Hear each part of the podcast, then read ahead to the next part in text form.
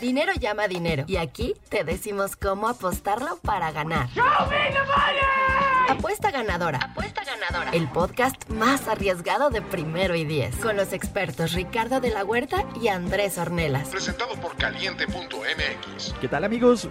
Año nuevo, apuesta ganadora nueva, host nuevo. ¿Por qué? Porque Ricardo de la Huerta sigue, sigue ganando como siempre, como Belindas. Todavía le sigue rindiendo el dinero de las apuestas. Y aunque está en presencia, está con nosotros, no está físicamente con nosotros. Andrés Ornelas, ¿cómo estás, mano? Pues más bien le sigue durando el, el- el dinero de las semanas pasadas, porque de esta no creo.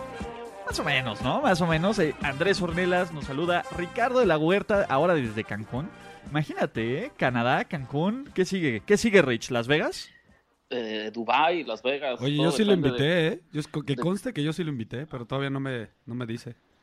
La luna es el límite con los picks que damos en apuesta ganadora. Un saludo a todos, como dices, no, no los puedo acompañar, pero no, no quería dejarles el changarro dos semanas seguidas porque luego no se portan bien.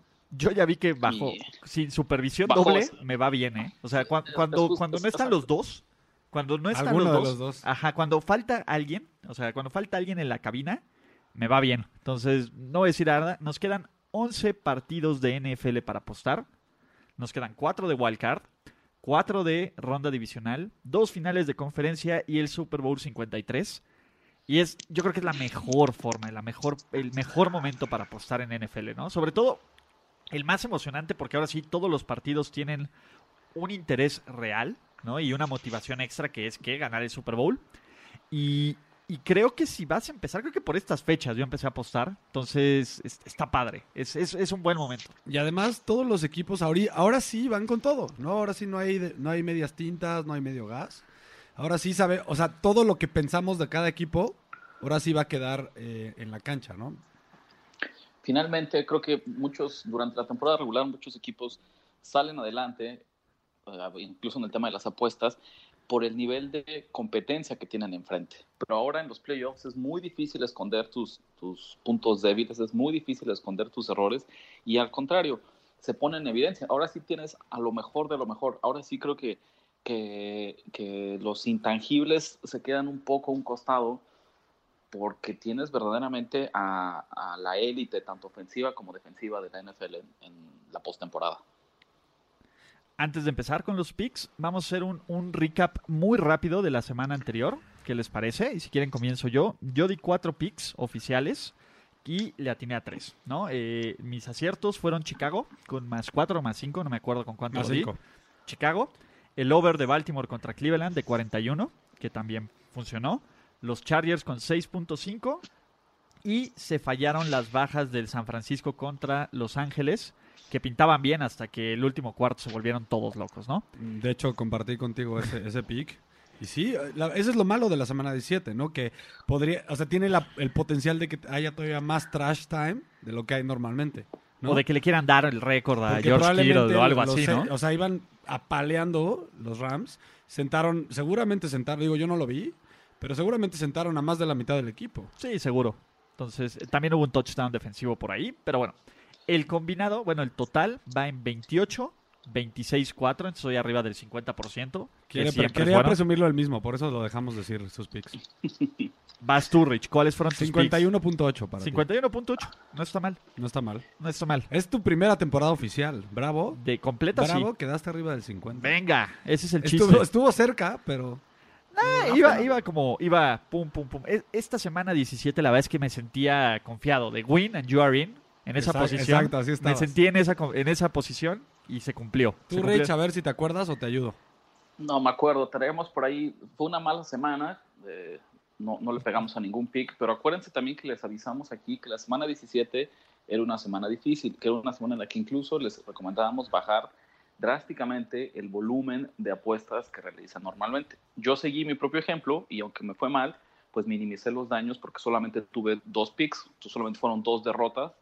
Por ahí necé un poquito en el caso de los Jaguars, que los respaldé con más 7 contra Houston. Eh, pues ni modo, ¿no? Ahora sí que platicabas tú, Andrés, hace un par de semanas, cómo hay veces que, que hay equipos que, que nomás no terminamos de agarrarle eh, el ángulo, que nos hacen perder más de lo que quisiéramos. Jacksonville fue para mí uno de estos, me sé una última vez con Blake Bortles. Y del otro lado, el caso de Baltimore, menos 6, que bueno, lo platicábamos, esa fue una derrota de semana 17. Eh, Baltimore, los Ravens estaban en control absoluto del partido y al final ahí Baker Mayfield hace la travesura de, de meterse dentro de la línea. Eh, y pues nada, pero no, no, pasa nada. Un típico backdoor cover, ¿no? El famosísimo backdoor cover, exactamente. Que significa que, o sea, que no estaban cubriendo todo el partido y que al final, en el último cuarto, en un regresito ahí, cubrieron. ¿Qué más quisiéramos, eh, queridos amigos que nos escuchan, que semana tras semana dar siempre eh, resultados positivos? Pero se los hemos dicho, acá las apuestas es un tema de largo plazo y tendremos malas semanas. Lo mejor que nos puede pasar es justo esto. Cuando es una mala semana, es una semana de, de bajo volumen, en la que pues, en realidad dos derrotas eh, en, el gran panorama de una temporada de NFL, pues no son nada. Y hoy Andrés me va a hacer el favor de confirmarlo, porque ¿con qué récord cerramos, mi querido Andrés? Exacto, Ricardo. La verdad es que sí, digo, nos, al menos nos podemos tapar con eso tú y yo, con que realmente dijimos que no, que no íbamos a meter nada o muy poco esta, esta semana. Yo le atiné a los Chargers, fue mi, única, mi único acierto. Y me fui mal con las bajas de, de San Francisco y de Rams y con Washington más seis y medio, ¿no? Que esa tampoco no estuvo ni cerca. Entonces, a ver, el récord total tuyo, Ricardo, se quedan 30, 25 y 1. 54.5%. Nada mal. Exactamente, ¿no? O sea, no, no, hay nada de que esas dos derrotas de la zona 17, la verdad es que nos hicieron nada más cosquillas, porque fue una temporada regular muy exitosa, en la que cerramos muy por arriba de, de, las expectativas. Venga. Y con, y con un volumen pues, relativamente elevado de apuestas. Así que la verdad, si, si por ahí les tocó perder con esos picks, pues ni modo, pero acuérdense que esto es de largo plazo y que en el largo plazo vamos a salir adelante. Y es chistoso porque tú fuiste el más el más recatado de todos los apostadores. Tú diste la, el menos, la menor cantidad de picks. La menor cantidad de picks. Eh, y yo acabo la temporada con 38, 22 y 1. 63.33%. Está brutal eso. Pero, y, ¿qué es lo mejor de todo esto? Se acabó la semana 17 y lo que viene en serio son los playoffs. Para mí en particular vienen dos semanas de muchísimo valor en el mundo de las apuestas. Yo creo que de las semanas que más me gusta apostar en NFL es tanto el Wildcard como la ronda divisional. Yo estoy de acuerdo. Sí, y sobre todo Wildcard, que es donde los underdogs en el papel tienen la mayor posibilidad de pasar. ¿no? Casi siempre en la ronda de Wildcard lo que hacen es que es este último corte de estos equipos que no eran tan buenos, pero se tenían que meter a playoffs antes de que tengamos lo que es el mejor fin de semana de NFL, que es la ronda de, ¿cómo se llama? La ronda divisional, donde por lo menos casi siempre pasan los ocho mejores equipos, ¿no? Sí, a, final de cuentas creo que lo dices bien. Pues la NFL nos pide que haya 12 equipos en playoffs, sea como sea. Exactamente. a veces ahí se, se, se, cuela uno que no debería, por ejemplo, los Detroits del mundo, ¿no? O e, esa clase de equipos que, que, tienen una buena temporada, que no son, pero que no son tan buenos en una de esas, aquí es donde se acaba. Oye, y antes, perdón, antes de entrar eh, al, de lleno a, los picks, ¿no estás orgulloso de nuestro Padawan, Ricardo? De nuestro querido este, Ulises Rick de la dimensión. Siento que la, cola de rata creció un poquito. No, sí, Morty Ulises, perdón lo quise decir, Morty Ulises está con todo. Eh, poco a poco de, de las apuestas intergalácticas. Sigue siendo Padawan, Andrés. Ah, no, claro, pero creció un poquito la cola de rata. Lo que hay que tener cuidado, porque ¿sabes qué le pasa? De repente eh, se siente tentado por el lado oscuro del, mundo de las apuestas. no hay duda. Cae fácil. Eh, eh, cae muy fácil todavía con algunas, este, algunas situaciones de, de principiante, pero es un gran año para Ulises. Estamos orgullosos de él. Venga, entonces es momento de arrancar con los picks de la ronda de Wildcard. Empiezas tú porque tú eres el que tiene más picks, entonces. Y vamos a empezar por orden de los partidos. ¿Les parece? Orden cronológico. Orden cronológico. Primer juego es el sábado a las 3.30 de la tarde, hora de la Ciudad de México. Los Indianapolis Colts, que se metieron de forma espectacular a los playoffs, ganando 9 de los últimos 10, van a visitar a los Houston Texans. Una línea que arrancó en menos 2.5 para los Texans. Ahorita está en caliente MX en menos 1. ¿No? Los menos 1.5 o menos 1. Creo que está menos 1.5. Menos 1.5 a mí personalmente, con altas y bajas de 49, 49. con altas y bajas de 49, yo tengo pick en este juego y mi pick son los Colts. Creo que Indianapolis es este equipo que viene enrachado, que está jugando bien, que tiene mejor coreback, que tiene una defensiva más completa, que tiene ataque terrestre y que está un poco más sano que los Texans. A mí los Texans sí, ellos debieron, seamos realistas, ellos debieron haber ganado la división hace tres semanas. Ellos debieron ser el uno de esta, tenían todo el para ser el número uno de la AFC, de ser este equipo contendiente al Super Bowl. Y entre que su defensiva le permitió casi 500 yardas a Nick Foles, o entre que su ofensiva no pudo ganarle en casa justo a Indianapolis, ¿no? Cuando se esperaba que ganara, creo que aquí es donde estamos viendo que, que creo que Indianapolis, si la NFL se hubiera alargado una semana más, probablemente Indianapolis gana su división en lugar de Houston, ¿no? Y creo que esto es lo que va a ocurrir. Ellos ya ganaron en este partido. Me gusta mucho, me gusta sobre todo eh, en quién confío que va a, va a proteger mejor a su coreback. La respuesta es fácil, Indianapolis, ¿no? La línea ofensiva de Indianapolis está jugando bastante bien. La línea ofensiva de los Texans parece que odia de Sean Watson. Ese es por ahí. la es narrativa. El, el quarterback me parece más eh, con más capturas, ¿no? En todo el año. Permitidas, sí. Fíjate que, o sea, me gusta tu pick. eh, creo que tengo varios datos que te ayudan. Por ejemplo, eh, los, los Colts tienen un récord de 6, 3 y 1 contra el spread. ¿no? esta temporada. Esta temporada este, fuera de casa. Eh, 6-3-1. no, perdón, 6-3-1. Contra Ahorita, ahorita verifico el dato. Eh, sí, 5-3 fuera de casa. A 5-3 fuera de 5-3 casa. fuera de casa. Entonces, eso, eso digo, sí te ayuda. Y el otro dato que te ayuda es que con todo y que la defensiva de los Texans ha sido muy buena, eh, ha permitido muchas yardas, yardas aéreas, yardas por pase. Y contra corebacks que han sido bien malos, la verdad. O sea, la verdad es que Houston ha jugado contra puro, contra la, contra la categoría C de los corebacks del NFL. Mira, son la onceava peor en cuanto a yardas aéreas permitidas en casa. Admiten 147 yardas por partido. La verdad es que con todo y todo yo vi estos datos, pero lo único que no me gustó es que los Texans siguen siendo fuertes en casa contra el spread. Los Texans tienen un, un resultado de, de 6-2 en, resultado directo. Pero bueno, a tu favor, en, contra, el spread, Perdieron está- contra el spread solo están 4-4. 4-4 y perdieron el de los el contra- cuando los Colts los visitó hace tres semanas. Simplemente no le veo valor suficiente. Lo padre es que en este tipo de líneas tan bajitas, pues prácticamente estás tirándole al ganador. ¿no? Exactamente. Ahí, ahí usaste tu, tu análisis normal, lo De cual está NFL. bien, tu análisis de NFL, lo cual está bien. Lo que funciona, pues. No tienes que analizar tanto el número, ahí sí puedes analizar un poco más los equipos. Simplemente yo veo un partido demasiado cerrado, veo todas las estadísticas demasiado cerradas y no le veo... Si, si, si tuviera que inclinarme por un resultado, yo iría por las bajas. Porque fíjate que las defensivas en los últimos partidos, hasta la de Colts, ha sido, ha sido un... De verdad ha, ha jugado muy bien. Las dos, la de Texans y la de Colts, las dos son muy buenas defensivas. Entonces yo le veo más valor a las bajas, pero no tengo pick oficial. Fíjate, Ulises, a mí originalmente también me gustaba mucho Indianápolis, porque arrancó, como decías, entre menos dos y medio, e incluso yo creo que en algunos lados, por algunos momentos, abrió en menos tres eh, Houston. Entonces, eso te daba el gol de campo eh, a tu favor, respaldando a Indianápolis. No me gusta nada el movimiento de esta línea. Ese uno y medio me parece que ya perdió mucho valor.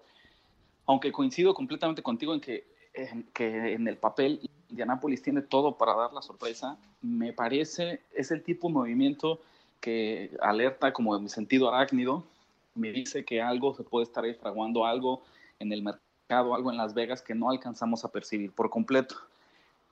Sin embargo, tampoco me atrevo yo a apoyar a un equipo de Houston que me parece, lo que platicamos hace rato, la verdad es que no tiene nada que hacer en playoffs. Me parece que llegó aquí uno por el nivel de rivales a los que se enfrentó, lo decía hace rato. Se- pensemos esto, Houston fue la defensiva 28 contra el pase en la NFL, a pesar de jugar contra quarterbacks de la talla de Brock Osweiler, Sam Darnold, Blake Bortles en dos ocasiones. ¿Qué les gusta? Marcus ¿no? O sea, Mariota, que tampoco es, Mariota. tampoco es nadie de como coreback, ¿no? Este, La realidad es que este equipo se enfrentó a ofensivas muy, muy, muy raquíticas y aún así sufrió mucho para contener el pase. Me parece que Andrew Locke tiene todo para destruirlos. Sin embargo, insisto, es el tema de que yo veo que aquí se perdió el valor. ¿Qué es lo que sí voy a meter y cómo voy a intentar yo recuperarlo? Voy a sacar una jugada del libro de eh, apuestas de Andrés Ornelas para principiantes y voy a, voy a meter un teaser, ¿no? Ok. Justamente apoyando a los Colts, más, porque me gusta, pero insisto, al ver que se perdió el valor, ¿cómo lo quiero recuperar? Tiseando este número, lo voy a subir a más 7.5 y más adelante les digo con quién lo combino. Ok. Y más adelante, como uno de nuestros pendientes del podcast de Primero y Diez, les explicamos cómo meter un teaser en la plataforma de Caliente MX, justo con este ejemplo. ¿Te parece bien? Me parece perfecto. Ok, entonces ya no hay más picks del de Indianapolis contra Houston. Caliente.mx te tiene de regalo 300 pesos. Solo tienes que entrar a caliente.mx, registrarte y comenzar a jugar. Ok, segundo partido de- del sábado, segundo partido de la ronda de Wild Card. Seattle visita a Dallas. En este momento la línea está Dallas con menos uno, con altas y bajas de 43. Si ustedes tienen memoria u odian a los Cowboys, este es el juego que marcó la carrera de Tony Romo. ¿no? Un, un juego que marcó la carrera de Tony Romo en playoffs contra Seattle. En ese momento que tenían solo que mantener el balón para que el pateador les diera el triunfo en postemporada. ¿Qué ocurre? Hace ahí un muff del, de este, ¿cómo se llama? De, de- del centro. Decide correr. Va corriendo en cuarto y dos. Casi llega y se queda media yarda. Pierden los Cowboys. La NFL que no le va a Dallas es completamente feliz. Y empieza la leyenda de Tony Romo choker en los momentos grandes. Evidentemente, Tony Romo ya no está en este juego. Todavía Matt Hasselbeck, ¿no? Matt Hasselbeck estaba, era el coreback. de- de Seahawks. Creo que Jason Garrett ya estaba como coordinador ofensivo o no, o sí, creo que Jason Garrett ya estaba como coordinador Sean ofensivo. Alexander, por ahí. Sean. Alexander, MVP, ¿no? Estaba MVP. casi, casi, casi. Entonces, este es el juego. Evidentemente son equipos completamente diferentes. Tenemos dos de los mejores ataques terrestres de la liga, dos buenas defensivas. ¿Qué les gusta de este partido? ¿Tienen pique en este juego o también empiezo yo? Empieza tú, pero sí tengo. Ok. A mí me gusta Seattle. Eh, creo que, es un partido donde la experiencia va a pesar. Y la experiencia hablo de coreback, hablo de coach, hablo de equipos que ya han estado en situaciones adversas en postemporada. Seattle lo ha hecho, ¿no? Seattle ha- sabe ganar. Evidentemente ha tenido la ventaja antes de ganar en casa. Pero si a mí me dan a escoger quién es mejor head coach, Jason Garrett o ¿cómo se llama? O Pete Carroll, aunque lo odien. Sin duda, Pete Carroll. Sí, Pete Carroll. ¿Quién tiene mejor, este, quién es mejor coreback? ¿En quién confías más eh, con la última ofensiva, faltando cuatro minutos, perdiendo por tres puntos? En- Mira, por mucho Russell Wilson, pero sí puedo decir que Dak Prescott, si algo tiene, es que no lo he hecho mal. eh, es que no, y es que en momentos más importantes del partido crece un poco su nivel de, de juego. Sí, Lo vimos el, el sí, domingo. no, no, no. Y, y de hecho, a- eh, y aparte de esto, Dak Prescott tiene unos números bastante interesantes cuando no comete entregas de balón. ¿Ok? ¿Qué estamos viendo? Ah, y cuando tiene un juego terrestre. Sí, no, y no solo cuando tiene un juego, cuando no comete entregas de balón, eh, creo que ha ganado 25 partidos y perdido 3. Así, Pero- flats. Pero, como lo, yo la veo es más bien es él es un coreback limitado a mi gusto. Pero tiene una fórmula para ganar. Y obviamente tiene una defensiva muy buena y tiene un juego terrestre muy bueno. Ese lo ha tenido siempre desde que he estado ahí. Y creo que él creo que él gana de esa manera. Él necesita al menos un juego terrestre muy bueno para que gane. Y hablando de las estadísticas, creo que pasa lo mismo con el caso de que si Ezekiel Elliott corre para más de 100 yardas, también tiene un récord muy parecido de lo que tú dices. ¿no? A lo mejor se combinan un poco en cuanto cuando cuando Elliott corre muy bien, también cambia menos, eh, hace menos turnovers, ¿no? A lo mejor. Yo creo, Ulises, que te está ganando un poco el, el odio, la antipatía por el equipo de la estrella solitaria. No me los odio, te lo juro. Porque si bien, yo, yo creo que este es el duelo más flojo de los playoffs.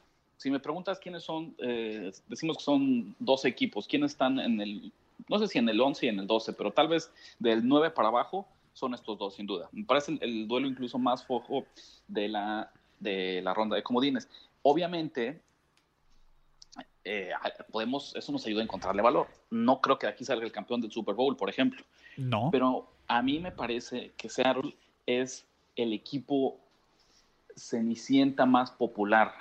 El equipo que falsamente se cree que viene enrachado que te parece que tiene más experiencia. Andrés, ahí va esta, y en esta vas a estar de acuerdo conmigo. La estadística clave. De los 12 equipos que pasaron a playoffs, el equipo que tiene el menor número de yardas neta por jugada son los Seahawks del eh, aclamado Russell Wilson y del entrenador legendario Pete Carroll. Me parece que esa es una estadística que no podemos dejar pasar. Sí, Y de hecho la dice- diferencia es sustancial. Los Cowboys están más punto .6 en casa, digo, sí, en casa, mientras los Seahawks están cero de visitantes, ¿no? Punto .6 sí es bastante ¿Qué es, lo que ha pasado, diferencia. ¿Qué es lo que ha pasado con Seattle? Y supongo que es un poco a, a lo que dices, este, va, va a apelar. Pues sí ha sido una defensiva que ha sido capaz de generar muchísimas entregas de balón y no solo eso, sino que le ha dejado terrenos muy cortos a Russell Wilson para tener series que no tienen que ser eh, muy eficientes o muy largas para conseguir puntos. ¿no? Sin embargo, me parece que no estamos viendo, insisto, pareciera que ya revivimos a los Seahawks de, hace un par de años, a esos Seahawks dominantes que ganaron el Super Bowl, y me parece que no es el caso. Me parece que sigue siendo un equipo que si bien tiene experiencia en algunas posiciones claves, como la de quarterback, también está lleno de novatos y de jugadores desconocidos, pues principalmente en, en- su defensiva. Yo voy a tener que llevarte la contraria. Yo creo que Dallas va a ganar este partido y lo va a ganar basado simplemente en su defensiva, que me parece que es superior a la de Seattle, y me parece que dándole el balón a Elliott, creo que si, confío, con, el análisis que nos da sobre entrenador en jefe y sobre quarterback, pues es incuestionable. ¿no? No, no podemos hacer un argumento para decir que Dallas es superior en esos departamentos. Pero me parece que el jugador del partido, estilo lo que hizo Marshawn Lynch hace unos años justamente en Wild Card, creo que su espíritu va a llenar a Zeke Elliott y va a tener un partido espectacular. Muy bien, Ricardo. Yo, mi pick, yo tengo un pick para este partido, pero va a complementar a los dos picks. Ok. No, no voy a ir en, en contra de ninguno de los dos. Eh, Las bajas. No. Eh, mira, bueno, va a apoyarte un poco más a ti, Ricardo.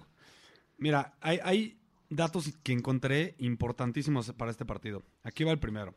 Dallas permite solo 70.4 yardas terrestres por partido en casa. Y los Seahawks permiten 112 yardas terrestres por partido de visitantes. ¿no? Eso me dice que el equipo más corredor de la liga, que son los Seahawks, a lo mejor puede estar un poco limitado por esa gran defensiva de Dallas, que sobre todo en casa impone muchísimo, ¿no? Y también sabemos que los Cowboys necesitan correr el balón para poder tener una ofensiva viable, ¿no?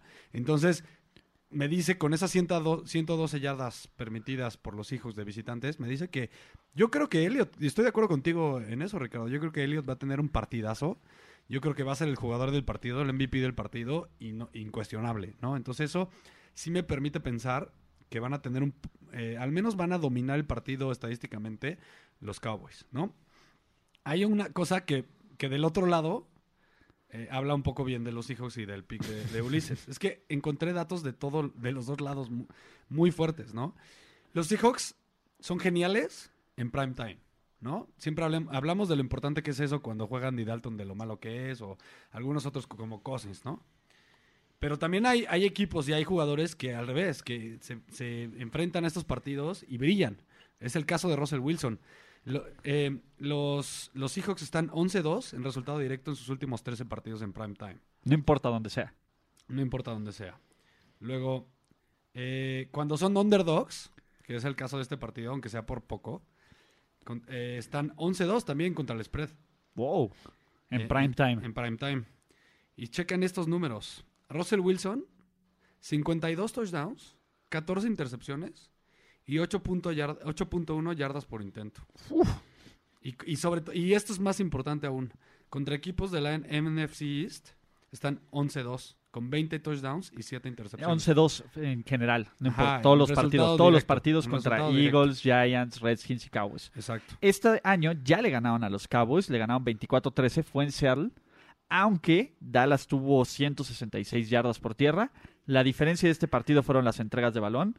Dallas tuvo tres entregas de balón, Seattle tuvo cero. Seattle es el equipo que menos entregas de balón tiene en la NFL, tuvo 11 turnovers en 16 partidos, ¿no? Creo que eso es eso ha sido parte del el renacimiento de los de los Seahawks, ¿no? Pero pa- pa- parte de las estadísticas, muchas veces los análisis entre X y O justamente del desarrollo del fútbol americano y el tema de las apuestas, varias veces tienen similitudes, pero creo que una de las estadísticas que sí son idiomas distintos es justamente las entregas de balón. Sí, siempre lo Mientras el decimos. diferencial de entregas de balón te va a decir qué equipo tiene más posibilidades de ganar o de tener éxito deportivo en la NFL, eso no necesariamente se traduce en buenos resultados contra la línea. Lo que- el la ventaja es. Lo que que aquí- se dice es que de todas las estadísticas que existen en un partido de NFL, el tema del, del turnover margin, o del, no sé cómo lo quieres sí, de- en español. sí, exactamente, El del balance, el del balance, de entregas y... Exacto.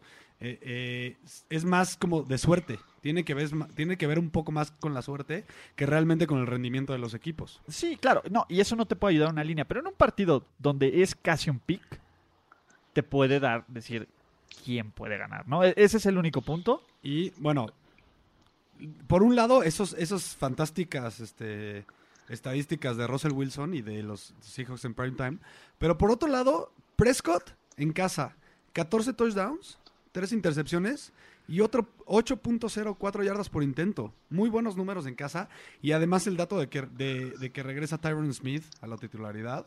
Y lo que ya habíamos hablado, ¿no? Del punto 6 contra el 0 en cuanto a yardas netas por jugada.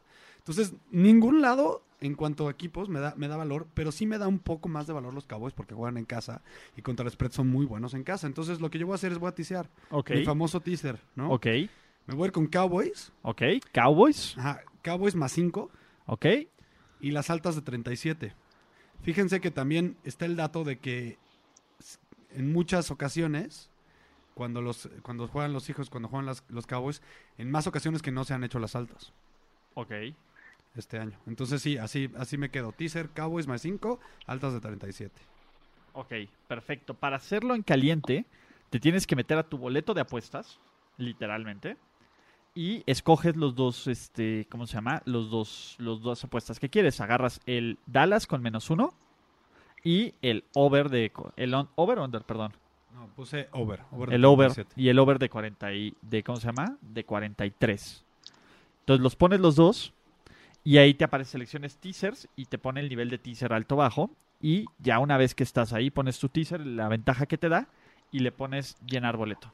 ¿Vale? En algunos casos hay unos teasers que no están disponibles en Caliente MX. Ese es el tema. Hay que ver, ahí tienes que empezar Según a yo, jugar. tiene que ver con los momios. Tienes que ver con los momios y con qué juegas. Pero hay unos que están disponibles y otros que no, pero ahí tienen que jugar con la plataforma. Pero ahí se... Sí, la, un- la única forma es experimentando, ¿no? Porque eso también, obviamente no puedes tisear cualquier número, tiene que ser por lo general eh, la- el número base, digamos, de salida, ninguna de las líneas alternativas, ni de altas ni de bajas, y lo que decía Andrés del momio, tienen que ser juegos, por lo general tienen que ser juegos que estén asignados en menos 110.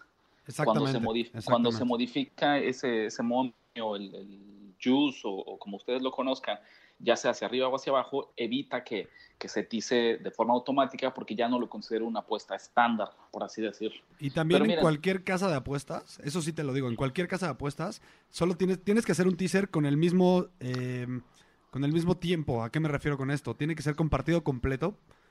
Sí. Ah, sí, claro, O, tiene- o sea, a fuerzas tiene que ser compartido. Si quieres meter la mitad del, de un partido y luego un partido Sí. completo, no te deja. Sí, o tienen que ser completamente juegos completos y va. ¿No? Entonces ahí jueguen más o menos para ver qué.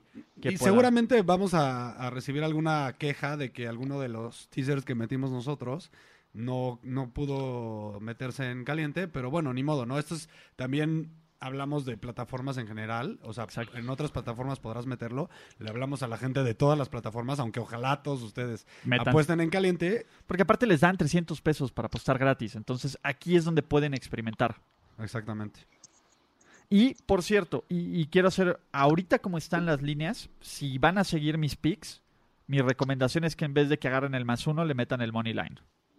¿No? Para ganarle unos, eh, eh, por ejemplo, el Seattle con más uno está en menos 110, el money line está en más 100. El Indianapolis con más 1.5 está en menos 110 y con el money line está en 105. ¿no? Que cuando son diferencias tan pequeñas, ahí es donde Vale puedes pena. aprovechar. Ahí es donde puedes aprovechar, aunque sean pues, ahora sí que uno- unos cuantos pesos, pero pues bueno, ya si le metes más de mil pesos, pues ya no son unos cuantos pesos. Es un muy buen consejo de Ulises, sobre todo porque la minoría del- de, de los partidos en la No NFL por están, punto, exacto, son- están definidos por un punto. La mayoría siempre son por tres o por siete. Exactamente. Esos son como el mayor porcentaje de, de definición de partidos en la historia de la NFL. Sí, así que estos, digo, está padre que sea como este pequeño colchón, pero no es el suficiente colchón como para que te sientas tan seguro, ¿no? Generalmente quien le apuesta a Indianapolis es porque cree que va a ganar, no porque va a perder y cubrir la línea por un punto, ¿no? Entonces, e- En ese este es- caso sí. En este caso, ¿no? Por ejemplo, cuando están así estas líneas de más uno, más 1.5, cuando vean ese tipo de líneas, métanle money line. Pero sí. Ricardo tiene un buen punto. A mí tampoco me gustó ese movimiento en la línea de, de dos y medio, tres Ah, bueno, a claro. uno y medio, pero sí, ese claro. es otro tema. ¿no? Exacto, pero si agarran la línea, sí. Ese es el punto, ¿no? Por ejemplo, yo agarré a Seattle con menos 2.5. Yo empecé a apostar desde, el- desde que salieron. Exacto. Pero de todas formas me gusta con más uno. Sí, no, aquí oficialmente se queda. Es con- aquí, aquí se queda con más uno y se queda con más 1.5 Indianapolis, ¿vale? Perfecto. Entonces, para recapitular el Dallas contra Seattle, es yo voy, este, ¿cómo se llama? Seattle con más uno, Ricardo va Dallas con menos uno y tú vas con un teaser de Dallas que lo ponen más cinco Más cinco y altas de 37. y altas de, 30 y, de Siete. 37. Ok. Vale. Ah, por cierto, digo lo que decía, las altas se han dado en siete de los últimos ocho partidos de los Seahawks y en cinco de los últimos siete partidos de los Cowboys. Bueno, y 37 es casi un regalo. Sí, O sea, ya 37, o sea, es un buen teaser, es un muy buen teaser. de acuerdo. Sí, porque yo creo que va a ganar Seattle, pero no creo que va no, no va a palear Seattle. Entonces, esa ventaja de dar que todavía que pierda Dallas por tres puntos la tienes. Me, me gusta el teaser. Ricardo, ¿algún comentario Perfecto. final de este partido? Nos vamos con los partidos del domingo. Exacto, porque a quien le jugaron chueco fue a Los Ángeles Chargers, ¿no? Equipo que generalmente juega en horario de- del, ¿cómo se llama? Del Pacífico. Nos lo ponen a mediodía horario de la Ciudad de México, 11 de la mañana horario de, de- de Baltimore. ¿Van a llegar todavía con lagañas? Van a llegar crudos, ¿no? Al- Los- ¿Almohadazo, crudo? Los Superchargers y el mejor equipo visitante de la NFL, o por lo menos uno de los mejores. En este momento, la línea está en más 3 para los Chargers, con altas y bajas de 41.5. ¿Quién tiene pick? ¿Todos tienen pick de este partido? Correcto. Vámonos con Pixie. Empiezas. Empieza el campeón de los picks, Andrés Ornelas. Venga, a ver. Primer dato clave. Los Chargers están 7-1 contra el spread y en resultado directo. En casa, De eh, de visitante. ¿Ok? Están también 5-1 en sus últimos seis partidos de playoffs como no favoritos y visitantes. Ok. O sea, cuando se junta que son, que son favorecidos con puntos y son visitantes, están 5-1 contra el spread. Ok. Me encanta ese dato, ¿no? Sabemos, ya lo hemos platicado varias veces en este podcast, sabemos que en este caso los Chargers son muy buenos visitantes. ¿Por qué? Porque en su casa no reciben realmente eh, una ventaja sustancial como locales, ¿no? Sabemos que es un estadio chiquito de fútbol, realmente les cuesta trabajo llenarlo, y cuando se llena generalmente se llena de equipos del equipo visitante, del- sea de los Broncos, de los Chiefs o de quien sea, eh, normalmente es de esos en esa división, ¿no? Entonces ellos están acostumbrados a no recibir tanto apoyo. Entonces cuando van de visitantes prácticamente es como si se sientan en casa, ¿no? No tanto, digo, sabemos que Baltimore es un lugar difícil para jugar, pero yo creo que esta, esta temporada en particular fueron el mejor visitante de- eh, en la NFL. Entonces, pensamos en eso, ¿no? Esa es una. En segundo punto, ¿qué coreback es mejor? ¿No? A ver, tú dime, Ulises. Eh, ¿Para qué? ¿No? Yo solo, esa es la pregunta. Te, estoy- te voy a decir algo. ¿Sabes quién tiene el mejor coreback rating en el último cuarto, en los últimos seis partidos?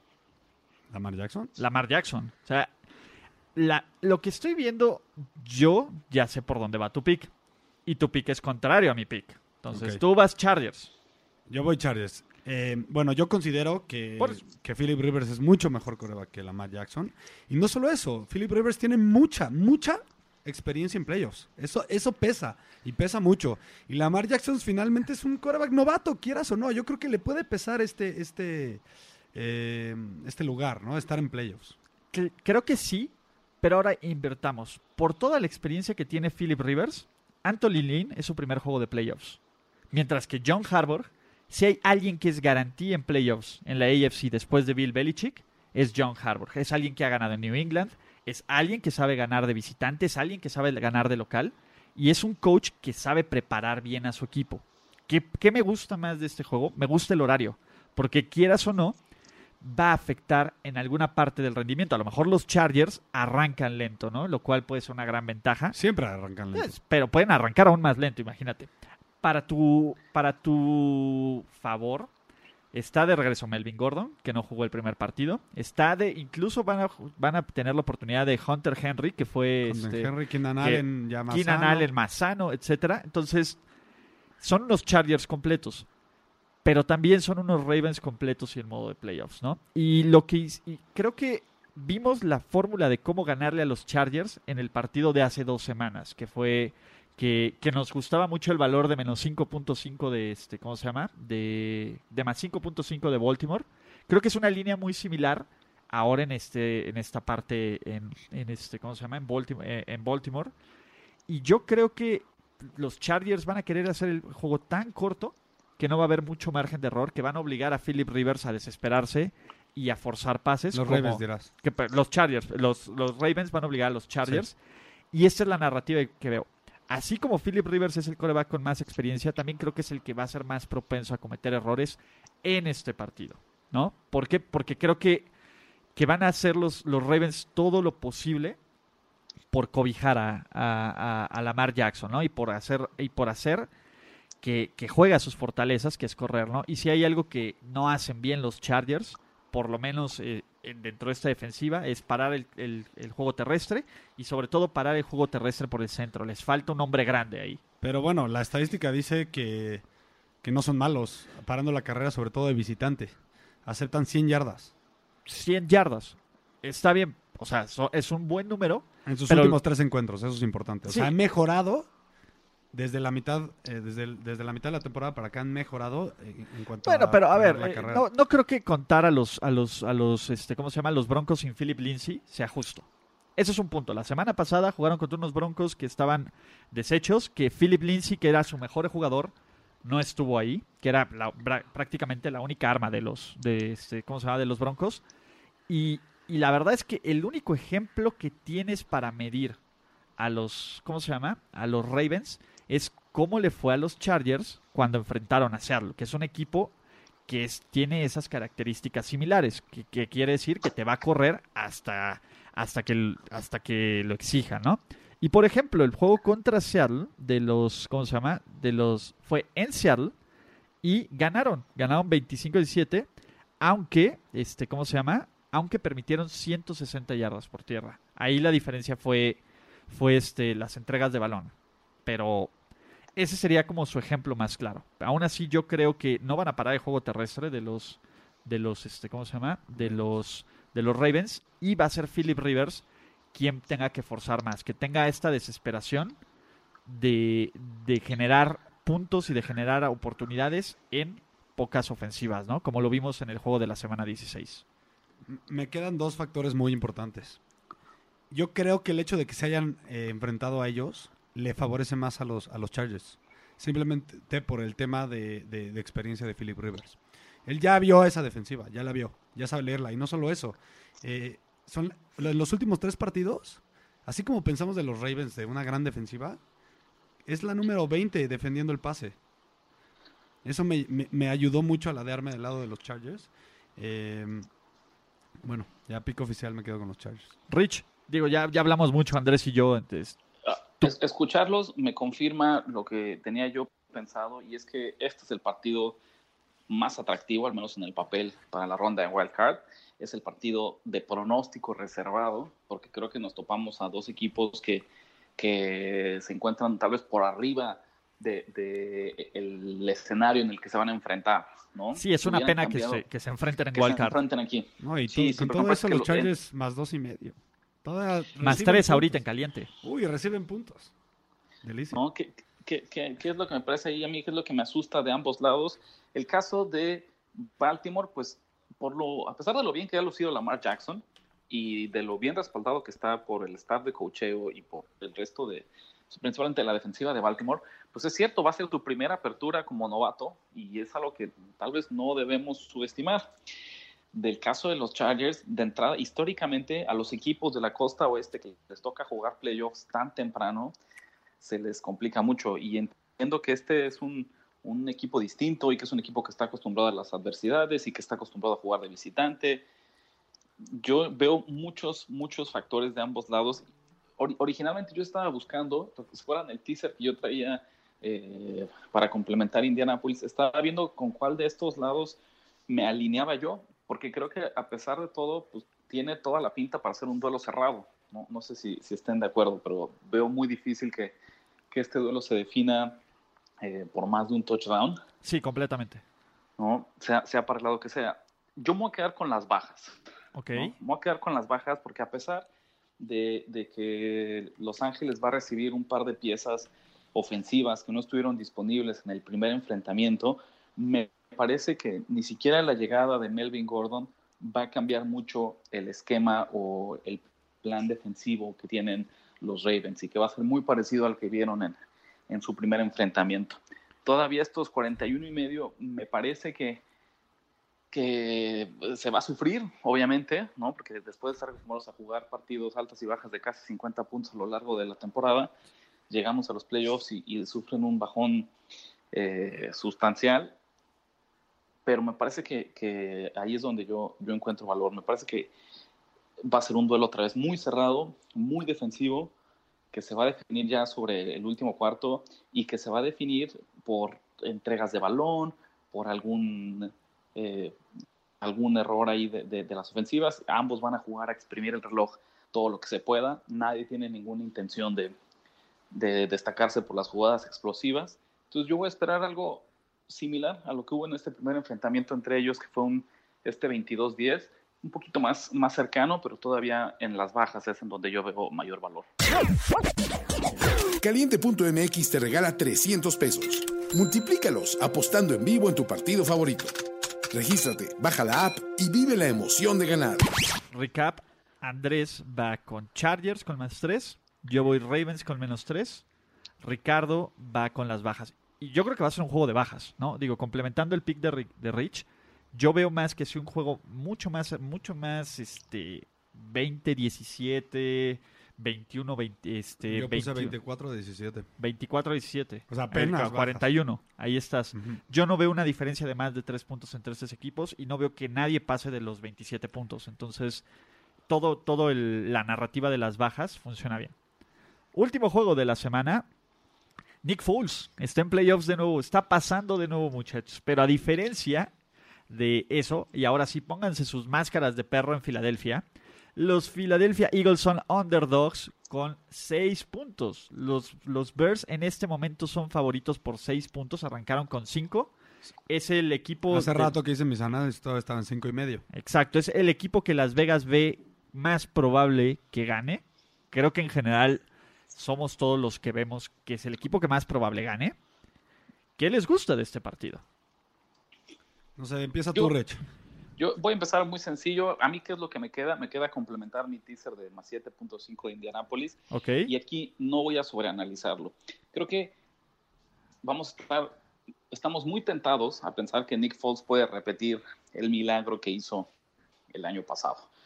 Pero en realidad es eso. El año pasado se alinearon las, las estrellas para que Filadelfia encontrara el ritmo necesario y Nick Foles tuviera el mejor mes de su carrera profesional y los llevará hasta el Super Bowl. Me parece un poco ingenuo pensar que se va a repetir eh, esta situación. No, no es una coincidencia que Nick Foles sea un quarterback suplente en la NFL. ¿no? Que sea un quarterback suplente de gran nivel, eso lo puedo, lo puedo entender y lo puedo incluso justificar y defender. Pero no es un un mártir que debería estar jugando titular y que simplemente las circunstancias de su equipo no han llevado a estar en la banca. Cuando ha sido titular en el largo plazo, su desempeño no ha sido, no ha sido destacado, ¿no? Habiendo dicho esto, pues a lo mejor le queda algo de magia, a lo mejor le queda algo de motivación. Yo voy a tisear aquí Chicago, ¿no? Me decías que ahorita en caliente está en menos, en menos 6. Menos 6. Chicago pick. lo convertimos en pick. E Indianapolis más 7.5. E Indianapolis más 7.5, pensando en que todavía la magia de Nick Foles, guiño, guiño, comillas, eh, le alcance para sacar la línea. Lo ponga cerrado, pues. exactamente, pero claramente no para imponerse a, a, la mejor defensiva de este lado del, del bracket, de, de, este lado de la conferencia.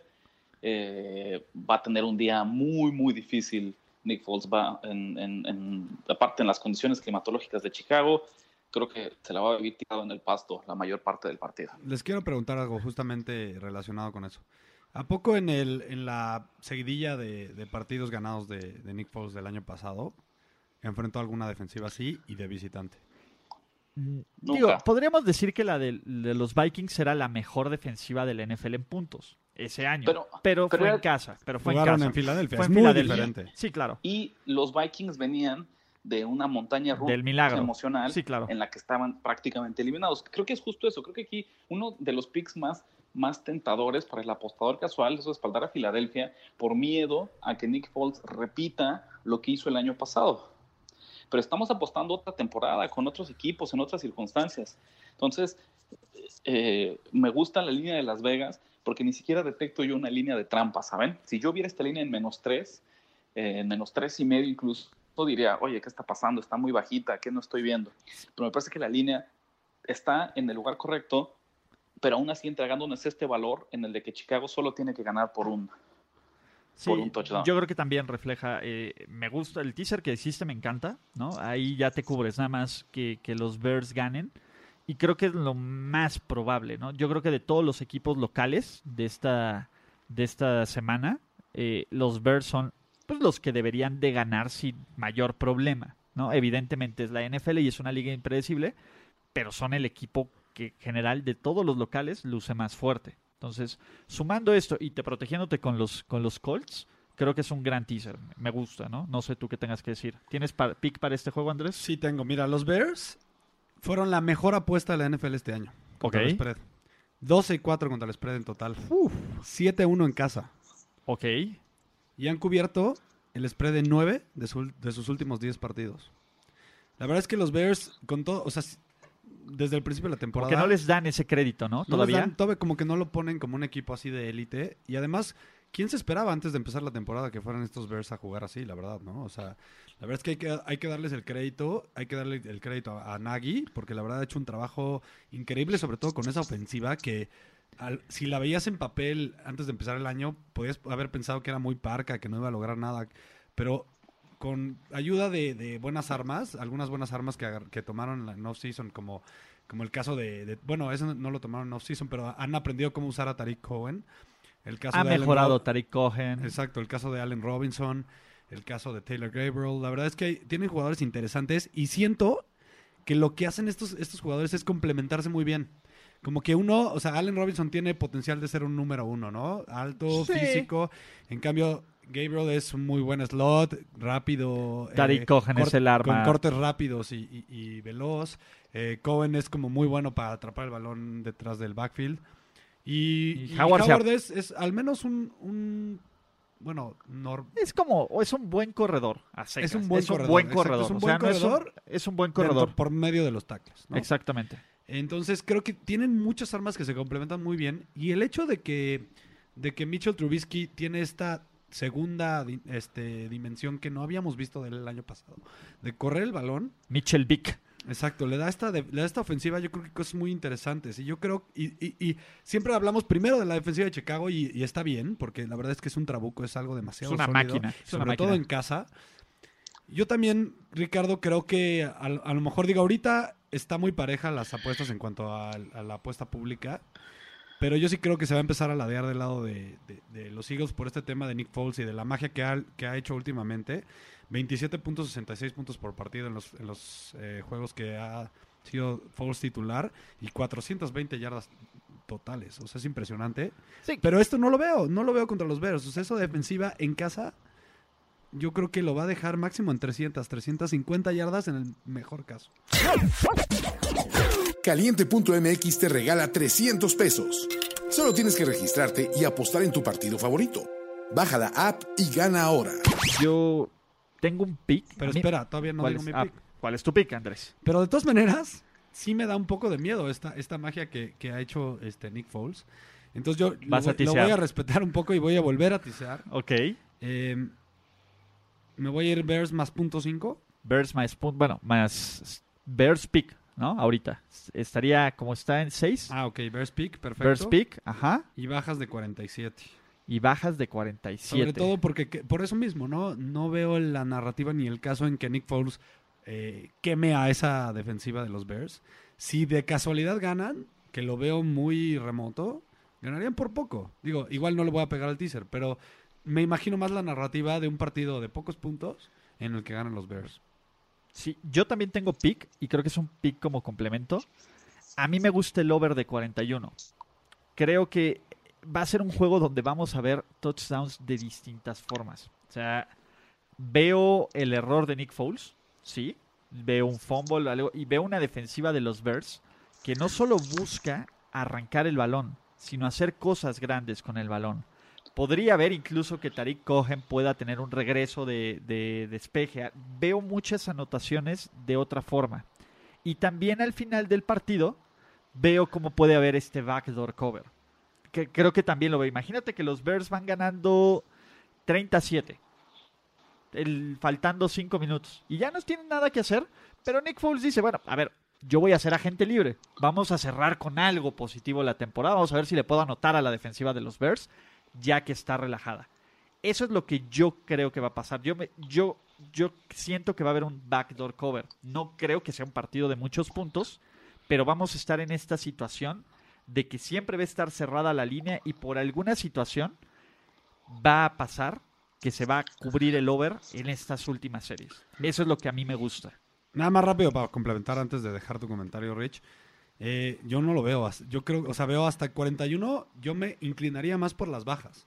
Porque checa esta, este dato en la defensiva en la que no estamos pensando. Los Eagles, en estos partidos a que ha jugado Nick Foles, han frenado. eh, ah, no, en toda la temporada, perdón. Está, o sea, han dejado que los contrarios conviertan sus viajes a la zona roja en touchdowns solo en 44.6% de las veces. Es el mejor equipo En la zona roja. la defensiva. No lo hubiéramos pensado, ¿no? Si te pones a pensar así, como por afuera, del- por arriba del agua, como que no, no, no piensas en los Eagles en una defensiva que No, cuando llegan a la zona buena roja defensa. te amarras. Los Eagles tienen una buena defensiva, sobre todo en el front 7. El problema de los Eagles es cuando les empiezas a lanzar. Y no es que, que Trubisky sea el tipo más, este, ¿cómo se llama? Más espectacular. Pero, este, pero sí veo jugadas grandes, o sea, de, de todo tipo. Y por ejemplo, esta situación que te digo, veo tan posible como que Nick Foles anote a como que le hagan un pick six. Y la defensiva de los Bears cierra la puerta por completo. O sea, veo cómo Chicago pueda llegar arriba de los 30 puntos con defensiva. Entonces, eso es lo que, lo que a mí me preocupa. Yo, yo sí veo este juego como un backdoor cover y creo que eso va a ser lo que va a ocurrir, ¿no? O sea, 41-42. Por ejemplo, cuando tú me pones eh, el teaser con el 47 me parece sólido. Muy sólido. Pero bueno, Rich, A mí, en el papel, insisto, ya, quedé que yo aquí mi pico oficial va a ser el, el teaser para bajar Chicago Pick. En el tema de altas y bajas, yo me inclinaría por las bajas a pesar de este marcador, porque acuérdense siempre esto, acuérdense que esto es un tema no necesariamente de adivinar el resultado, sino es las líneas son un reflejo de cómo la gente responde en la ventanilla para hacer sus apuestas. A lo que Las Vegas busca es crear justamente un número que provoque que la gente se anime a apostar hacia un lado o hacia el otro. Y cuando la gente, el apostador casual, ve un- una apuesta de 40 puntos en playoffs, aparte imagínense esto, en el último partido de la ronda de comodines, es lo, su primera reacción es apostar las altas. ¿no? La gente, eh, su, su subconsciente, quiere ver más puntos, quiere ver juegos espectaculares y siempre se va a las altas, especialmente cuando lo ve en, en marcadores que en, en apariencia son tan bajitos como unas altas de 40. Entonces, yo me inclino fuertemente eh, Hacia hacia, las bajas. bajas. Sí, es- eso, eso sin duda. Coincido con Ulises porque, y yo lo tengo presente porque yo perdí así unas bajas con Chicago. Dos veces en el año contra Tampa Bay y contra Buffalo tenían altas de 40, 38, 40 puntos. Y a pesar de que la defensiva frenó por completo a, a las ofensivas rivales, ellos solitos hicieron las altas. Chicago le pegó 41-9 a Buffalo con touchdowns defensivos y de equipos especiales y le pegó 48-10 a Tampa Bay en unas altas de 45 con touchdowns producto de intercepciones y de entregas de balón. Entonces, eso a mí lo único que me, que me preocupa es que yo creo Chicago es capaz Tiene ese potencial, exactamente. de hacer las altas él solito, ¿eh? Pero otra vez, y lo, lo conecto con lo que dijimos hace rato, no podemos hacer estos análisis contemplando entregas de balón, porque es un- una estadística, un, un resultado pues un tanto fortuito y, y con muchas circunstancias involucradas. Entonces, mi, mi análisis no los puede incluir. ¿Que les tengo miedo? Les tengo miedo. ¿Le tengo miedo al pick six de Nick Foles? Claro que sí. Pero en frío, en una burbuja, en un vacío, me quedaría con las altas, las con las bajas, perdón, 10 de 10. Las 10 veces probabilidades 10. de que ocurra en un partido es pocas y por eso paga tanto si le apuestas un pick six. Es, completamente claro. Sí, el, el número frío te dice no. El apostador y por- sobre todo lo que tú ya viste es, ah, no sé, y esta historia ya la he visto. Me parece. Exactamente. Pero de, de inclinarme, o sea, el, el teaser de Andrés me gusta El pensando teaser en- de Andrés es muy bueno. Exactamente. Sí, el teaser de Andrés. Don teaser. Don teaser. Entonces, vamos a hacer un, un recap rápido, ya para acabar apuesta ganadora de la ronda de Wildcard. ¿Les parece bien? Caliente.mx te regala 300 pesos solo por registrarte. Entra, regístrate y empieza a apostar ahora. ¿Qui- ¿Quién empieza con sus picks? Empieza, empieza. Empiezo yo con mis picks. Di cuatro picks. Indianapolis con más 1.5. Baltimore, eh, bueno, Seattle con más 1. Baltimore con menos 3. Y las altas de 41 de Filadelfia contra Chicago. Ok, yo me fui con los Chargers, más dos y medio, más tres. Más perdón. 3, ajá. Eh, teaser de Cowboys, más cinco y altas de 37. Ok. Y otro teaser de Bears, más punto cinco. Ah, no, pick, perdón. Pick, Bajas de 47. ok. Yo traigo Dallas menos uno, Ujú. las bajas de 41.5 de Chargers y Ravens, y el teaser Indianapolis más 7.5 con Chicago en pick. Ok. ¿Qué vamos a hacer? ¿Esto es borrón y cuenta nueva? ¿Estamos 0-0 los, los tres? Yo diría que es lo correcto. Aunque se arda Rich, ni modo. Pues nos, nos, nos arrancamos entonces. entonces Año nuevo, récord nuevo. Cerramos la temporada regular. Cerramos la temporada regular con récord positivo los tres. Esperemos que la gente nos haya, nos haya seguido, porque entonces será un sinónimo que le fue muy bien. Y arrancamos con playoffs para también esta mini, pues este mes que nos queda de, de NFL, también entregar números positivos. Venga, 0-0. Por último, eh, nuestros amigos de Caliente, para quien no empieza a apostar, te regalan 300 pesos para, este, ¿cómo se llama? Para crear una cuenta y para empezar a jugar. A mí me gusta mucho apostar a futuro, ya que estamos en playoffs. Es quién va a ganar el Super Bowl. Agarras esos 300 pesos, lo divides en tres lotes de 100 pesos y eliges a tres equipos con los que a los que les quieras ir y que les pongas más emoción por apoyar, ya sea tu equipo favorito o ya sean los que les gusten los momios. Yo antes del podcast les hice exactamente la misma pregunta, que seleccionaran a tres equipos con este bono de caliente y dijeran, le quiero apostar a estos tres equipos, ¿vale? Y creo que está interesante. O sea, sobre 100 todo- a cada uno 100 o, a cada o como uno. si nos dieran tres bonos.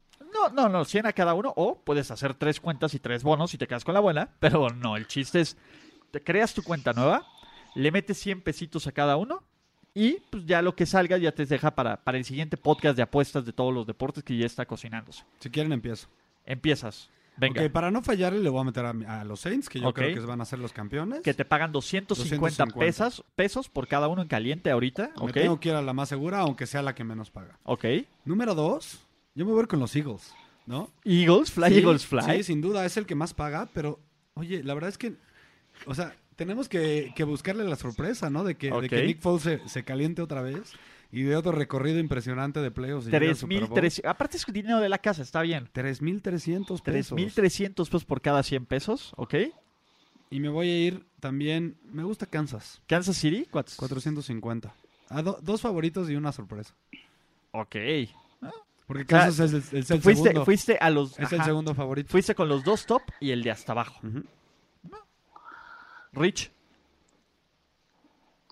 Miren, yo a riesgo de, de sonar como disco roto, pero ya saben que para mí todo se trata de encontrar valor en, en los números. Coincido con Andrés, me preguntan quién es el favorito para ganar el Super Bowl. Creo que son los Saints también. Pero me paga, me paga tan poquito que la verdad ya no me parece atractivo. Creo que ese 250 más bien lo podríamos sacar a lo largo de los playoffs apostando esos, esos mismos 100 pesos. eh, Ah, sin New necesidad Orleans. De, de- de invertirlos un mes, ¿no? habiendo dicho esto, donde yo veo valor los que son un- equipos un poquito más arriesgados. A mí me gusta mucho Chicago más 900 Ok. y me gusta Baltimore más 1400. ¿Por qué? Porque creo que claramente son las mejores defensivas de, de los equipos que están en playoffs y me parecería muy prudente que en un año en el que la conversación giró en torno a la revolución ofensiva de la liga, uno de estos dos equipos se alcance a colar al Super Bowl. E imagínate, si tú tienes un boleto con más 900 o más 1400 ya en el Super Bowl, eso te da la oportunidad de apostar un montón de alternativas para garantizar una ganancia muy atractiva. Y lo O sea, inteligente ahí Super Bowl, es que... es cubrirte le- del otro lado. No, y que, y que estás poniendo uno de la nacional y uno de la, de la americana. Entonces, si llegan los dos, ya ganaste. Exactamente. Sí, ¿no? Yo Es correcto. me gustan. Yo estuve así de ponerle a los Saints, me gustaron, pero eh, tengo que irme con mi pick de Super Bowl de principio de temporada. Y que encuentro mucho valor. O sea, eh, los Saints, los, los Rams están en más 500, ¿no? Eh, creo que es un valor justo. Pero los Pats me encantan con más 600. Es, es- hace mucho que New England no entra como el claro favorito de la americana para llegar al Super Bowl. Y sin embargo son el claro favorito de la americana para llegar al Super Bowl, aunque su aunque Para Las Vegas, ¿no? aunque para Las Vegas no, perdón, pero hasta que Kansas City gane dos partidos de playoffs, que no ha ganado dos partidos de playoffs en 30 años, o en, es más, en, cinco- en 40 años, que probablemente no ha ganado dos partidos de playoffs, no lo creo, y menos con Andy Reid, ¿no? Entonces, los Rams y los, y los Pats son mis dos primeros, y a mí me gusta mucho Baltimore. Creo que, porque aparte, si todo ocurre como creo, Baltimore se va a eliminar con los Pats. Entonces voy a tener ya por lo menos un pick dentro de los últimos cuatro. Y creo que también los Rams van a estar dentro de los últimos cuatro. Entonces voy a tener por lo menos en estas finales de conferencia un 50% de ganar. Así lo veo yo y, y creo que creo que me gusta, pero lo que queremos hacer es escuchen este podcast ¿Sabes? y ustedes díganos a quién le van a meter ¿Sabes qué me convenciste? Voy a cambiar el de Kansas City por, por Chargers. por Chargers. 1800. Uf, está bueno. Me gustan los Chargers para llegar al Super Bowl mucho. O sea, ¿qué ves? ¿Qué ves más fácil? ¿Que Kansas City llegue al Super Bowl o que los Chargers No, le vuelvan ya- a ganar a, los, a los Chiefs en el Arrowhead? Chargers. Ve, 1800. no, y aparte está buenísimo, 1800. Que el Super Bowl sea Filadelfia contra Chargers y ya la hice. No, mi- mira, que sea Nueva Orleans contra Chargers, no importa. No, pero ya la hice yo. Que ah, no, pues ya estuvo, nos, nos invitas a todos lados, ¿no? Pero entonces, justo es eso, y es un experimento bien padre, porque hasta el, el fan más casual es como si metieras tu quiniela en la oficina. Hasta el fan más casual lo entiende así y es un primer gran paso para entrarle a este mundo de las apuestas, ¿no? No sé ustedes cómo lo vean. De acuerdo. Ya, excelente idea. Perfecto. Entonces, eh, ya para cerrar, muchísimas gracias a Caliente. Andrés Ornelas, ¿cómo te encontramos? Arroba NFL, NFL Noticias, perdón, en Twitter. Ricardo de la Huerta En R de la Huerta 17. Y arroba Ulises Arada. Si hacen esto, mándenos sus screenshots de, de su bono de Caliente para ver a quién le apostaron y vamos a ver quién. De todas formas, vamos a meter un post en primero y diez con esto y nos vemos la siguiente semana, ¿vale? Saludos a Eduardo, que nos escribió por Twitter. Ah, sí, también es todo. Oye, qué buen, qué buen grupo tenemos, ¿eh? De, de apuestas. Exacto. Soy, Eh, soy fan. Creo que fue el último que nos escribió a, los- a Marco Rodríguez. Marco Rodríguez, que si ya estábamos grabando, ya, ya nos piden desde el lunes que grabemos, ¿eh? Exacto. A Entonces- Selección Deportiva. Y- Ja- Javier G. Jerónimo. también. Ok. Venga, muchachos. Entonces, quien nos escuche, mande sus, sus pics este de, de- con el subono de caliente. Por favor, síganos fregando lo más que puedan en Twitter, aunque sean cosas malas, no importa. No importa. Venga, pa- para eso estamos, ¿no? Si no nos escucha nadie, si nadie sigue las recomendaciones, qué chiste. Rich, ya las 100 semanas te tenemos aquí. Estamos ya de vuelta ahí para poner orden y para revisar los resultados de la ronda de Wild Card. Órale, pues. Venga. Muchísimas gracias, Rich. Nos vemos. Hasta luego. ¿Listo para jugar como los expertos? Apuesta ganadora. Apuesta ganadora. Presentado por caliente.mx. Voz en off, Ultravisa. Una presentación para primero y diez.